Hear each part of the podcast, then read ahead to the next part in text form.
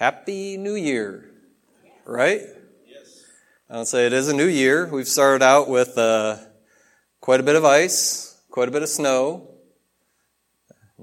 Some of you guys may not like those words, but I would say it brings back memories of when I was a kid, actually. So it's uh, in Michigan, we didn't have a whole lot of uh, snow as much as we did ice. So wintertime, I did not learn how to drive on snow. I primarily learned how to drive on ice without anti-lock brakes and with a manual transmission. So it was a lot of things that you learn how to do in a hurry. But I don't say it's, but it is a new year. It's 2021 now. And so often people use this time to set a way of kind of separating the old and the new. They use this time to separate from what happened the prior year and how they're going to have a fresh start for the next year. And of course, with 2020 the way it was, I'm sure a lot of people are looking forward to that, thinking, oh, hey, this is a great way to forget about 2020 and what happened.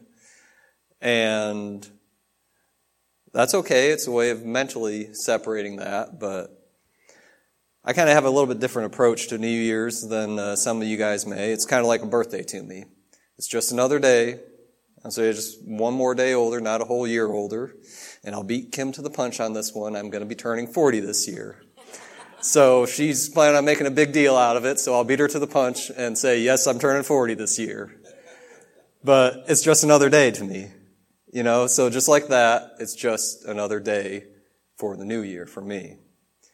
So a lot of you guys may be thinking, and you're maybe starting to set some uh, some New Year's resolutions, which are good if you know how to discipline yourself and know how to stick to them, and if you're doing it for the right motivation, the right thought process with it.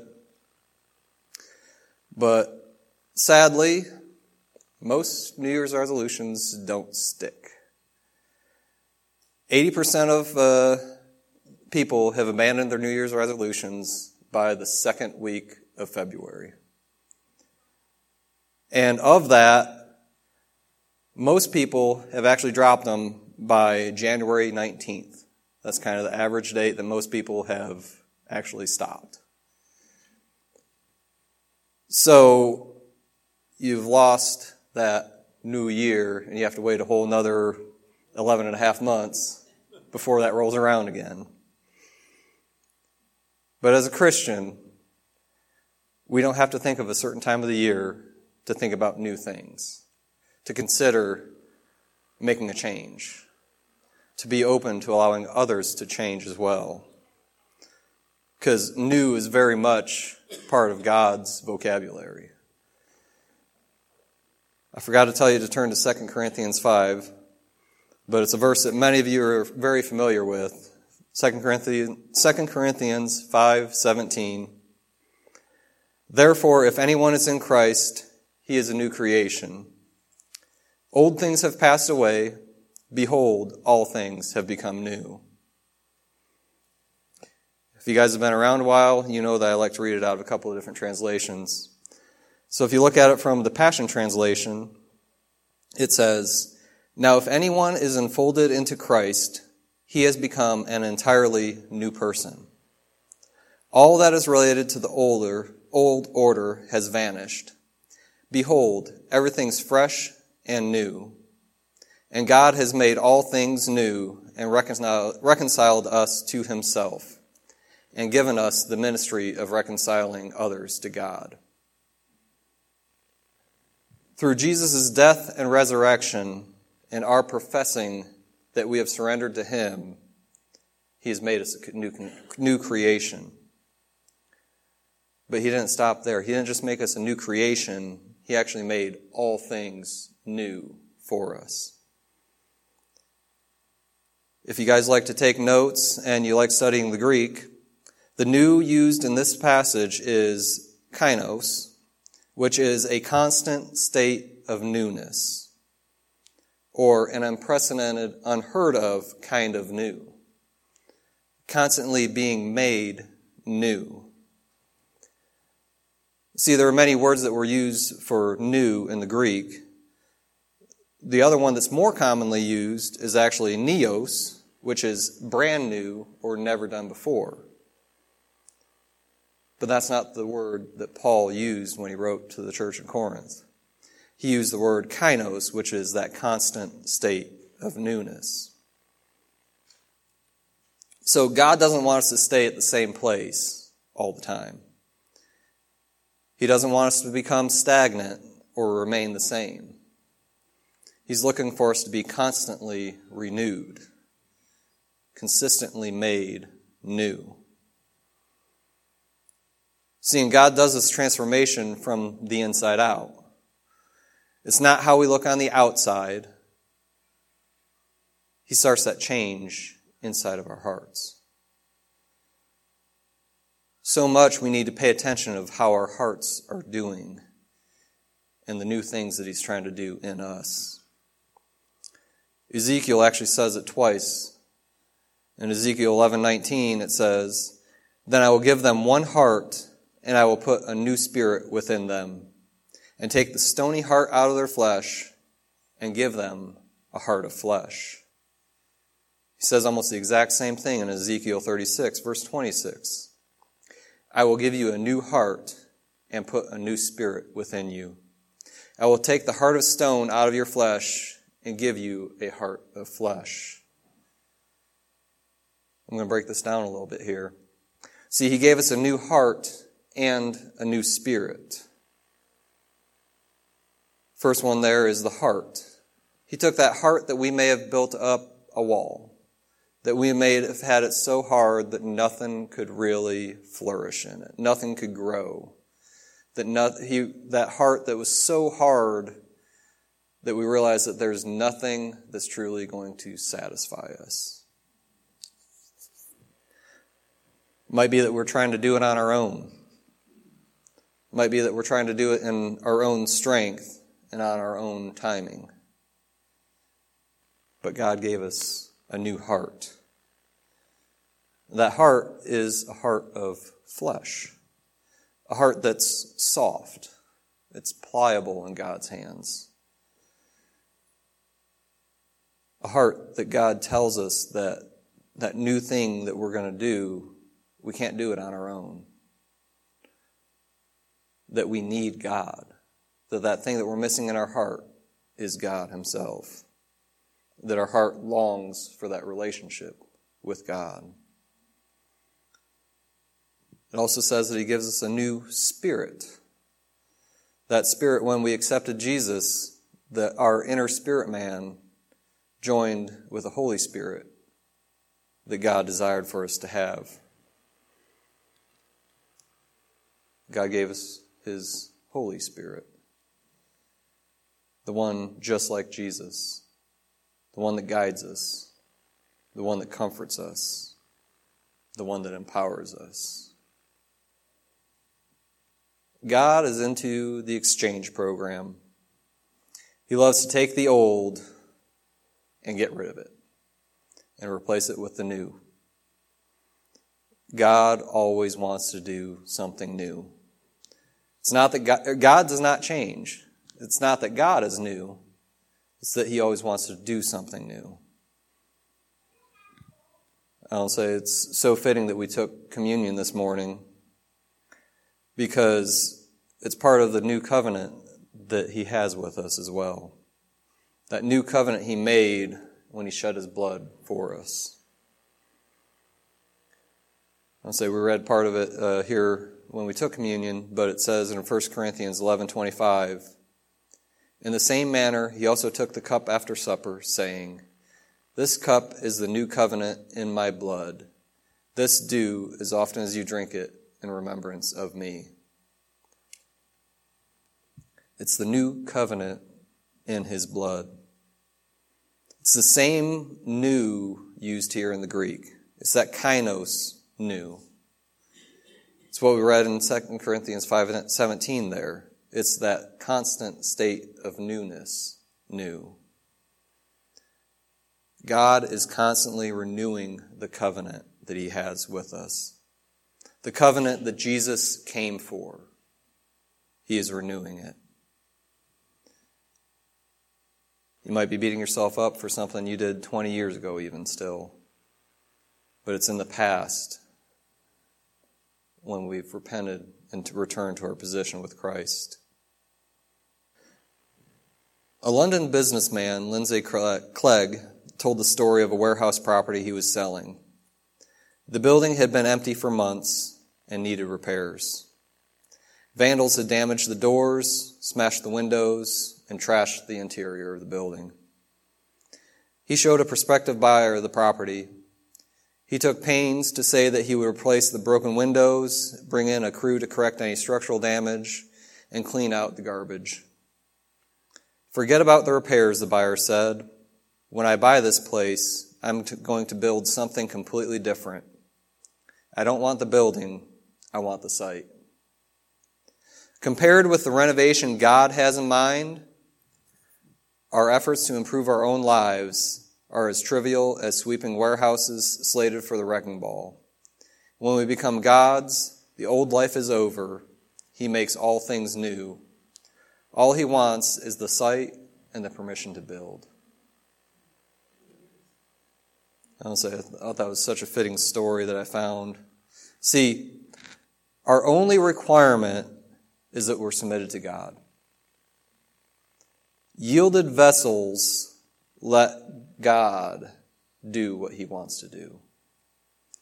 When we said yes to Jesus, we want you and we want you in our heart, we let him decide what he wants to do.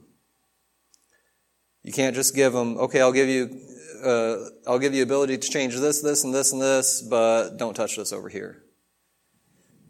No, he wants the site. He wants the permission to do what he wants to do. He wants to do something new in you. See, where God's using me today and how it was using me is completely different than how I ever thought when I asked Him into my heart. Come on, somebody. You guys know what, you're ta- what I'm talking about too, don't you? What you thought when you accepted Jesus is nowhere near what God's plans were for you. See, He wants to do something new. He wants to show His power through doing something new. That when you do it, you go, there's the only way I can do that is because of God. When you see somebody else doing it, you go, the only reason they're able to do that is because God changed them. So I thought I'd be shoveling sidewalks and running the soundboard. But God does so much different than what we think.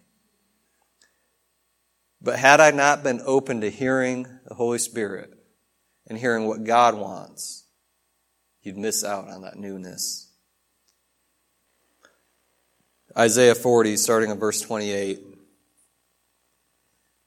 Have you not known? Have you not heard? The everlasting God, the Lord, the creator of the ends of the earth, neither faints nor is weary. His understanding is unsearchable. He gives power to the weak, and to those who have no might, he increases the strength. Even the youth shall faint and be weary, and the young men shall utterly fall. But those who wait on the Lord shall renew their strength. They shall mount up on the wings like eagles. They shall run and not be weary. They shall walk and not faint. See, we're talking about letting God do that change in us. Letting God be the one to do the new thing. We have to allow God to be the one who renews us. Trying to do it on our own is not going to get us anywhere. Not listening to God on how He wants to do it won't help us. We've got to stay tuned to what God wants so that He can renew us, so that He can give us power, give us strength, keep us from being weary. Without Christ, we aren't new.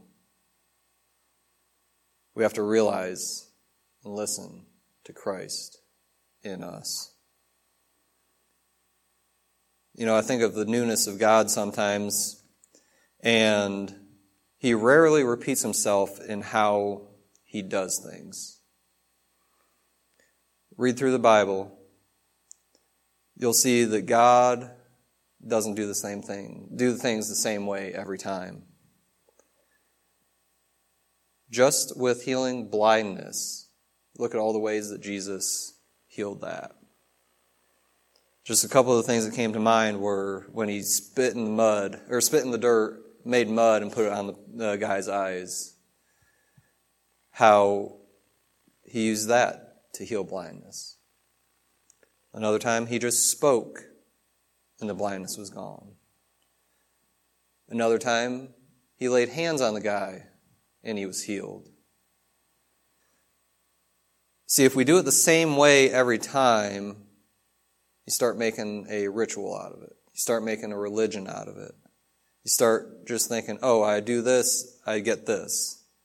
And there's nothing really new about that. You end up just putting mud on people's faces to try to heal them from blindness. You think of the story of Jericho. Okay, yeah, it's a fortified city, had big, huge, thick walls. There's not going to be an easy way to get into it. But they heard God and what God wanted them to do in marching around the city. So for six days, they marched around the city once. On that seventh day, they marched around it seven times.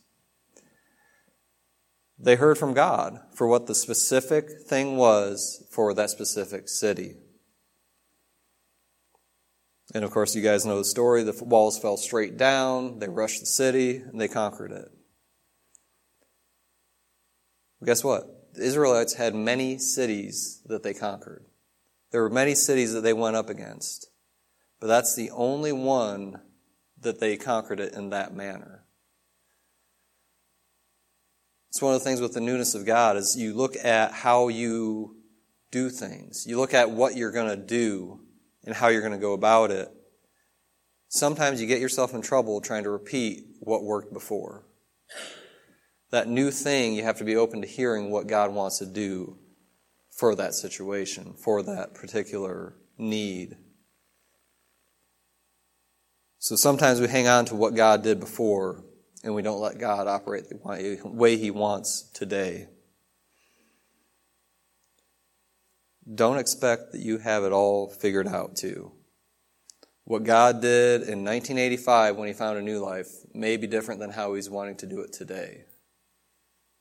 Society's changed. What people are looking for has changed. You never know what God wants to do in a new way his purpose is still the same, but he likes doing new things and trying to show things in a new way.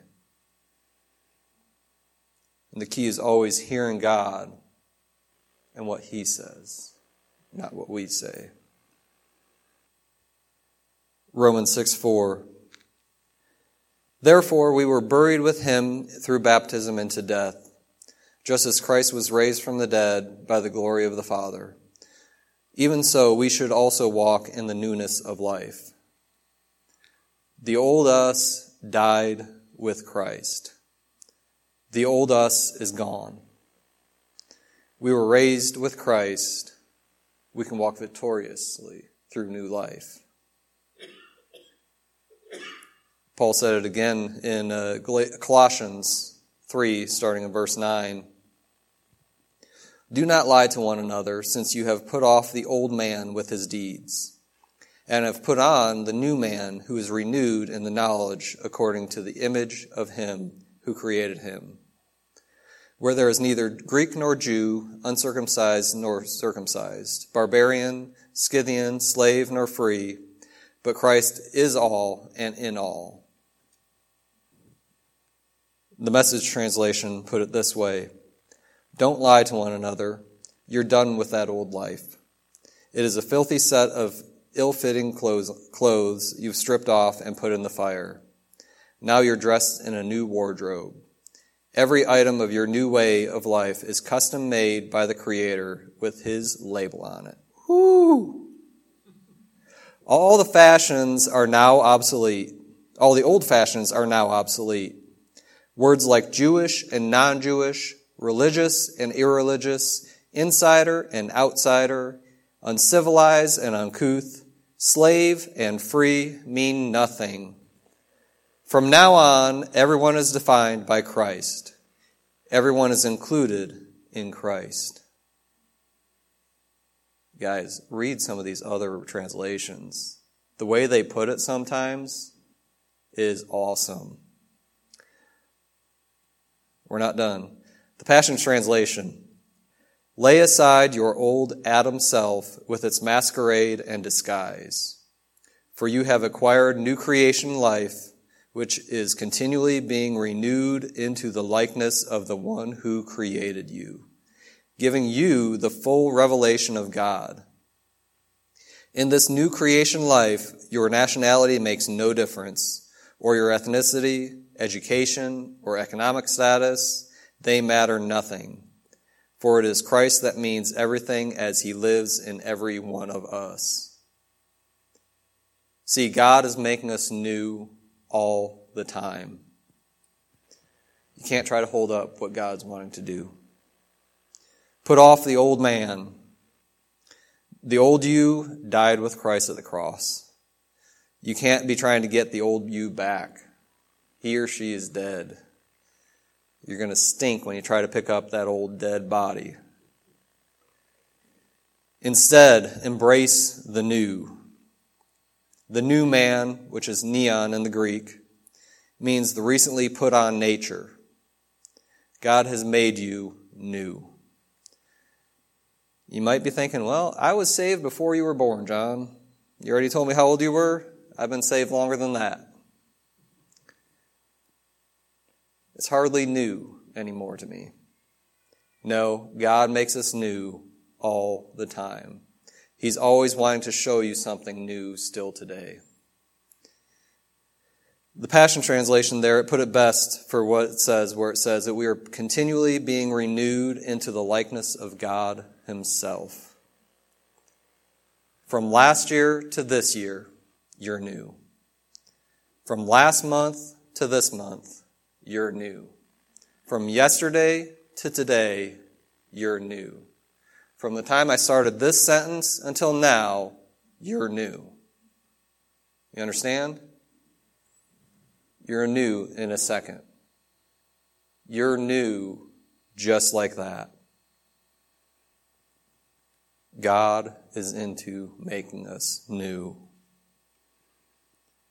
Romans 7 6 but now we have been delivered from the law, having died to what we were held by, so that we should serve in the newness of the Spirit and not in the oldness of the letter.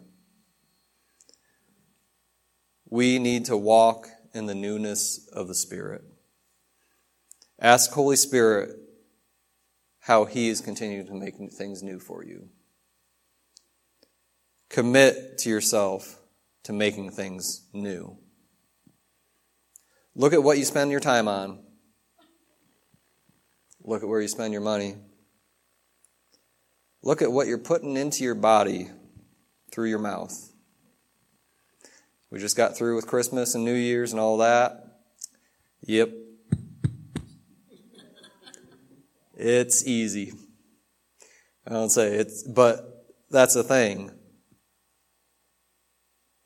You can look at what makes you mad, sad, or frustrated. And you don't have to give in to it. You can take authority over all of this. See, we're stewards of this body that God is giving us. He's actually just lending, to, lending it to us because we're going to get a new body when we cross over to the other side of glory. And at nearly 40, my muscles are starting to realize that sometimes when I try to do something that's, uh, that uh, can get you sore in a hurry. But we got to watch how we treat it while we're on this earth. And we can give God the glory for things that He strengthens us to do. Because God's very nature is new. The way you look at things, you can look at them as if they're new. You may have done it plenty of times, but God can still show you it like it's your first time. You can look at your friends with new eyes. You look at your coworkers with new eyes. You can look at your brothers and sisters in this church body even with new eyes. How you're interacting with people.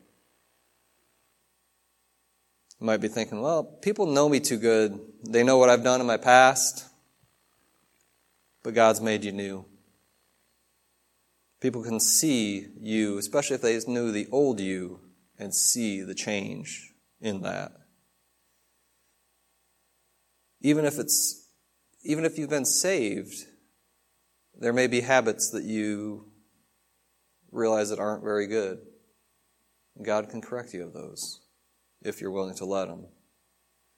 And again, people can see that change in you. One of the great things about the newness of God is that God is a forgiving God. Not only does He forgive us, but He forgets things when we come to Him. Forgiveness itself is a part of that newness.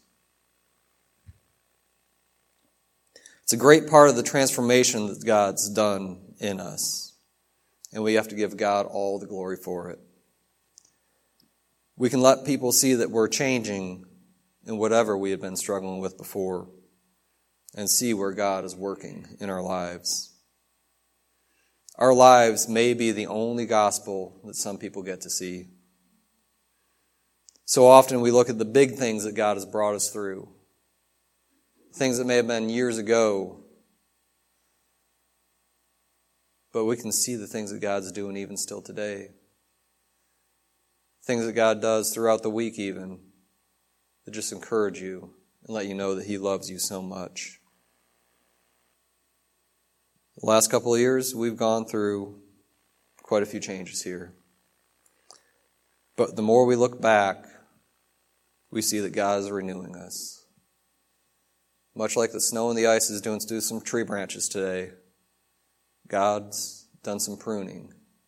Because the thing with pruning is sometimes it snips off those branches, but then it allows everything to flourish so much more when it's able to fill out and take the space that those dead branches were taking up.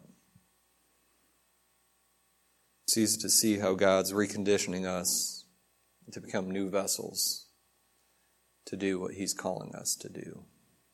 I'm going to go ahead and end there. So, shall we pray? Well, Father, we thank you for your newness. We thank you for your very character that brings newness, God. Lord, we thank you that you did not stop with the old, that you constantly make us new. Lord, help us realize that new thing. Help us realize what new thing you want to do in others too, God. Lord, give us a spirit of forgiveness to welcome those back that might have walked away.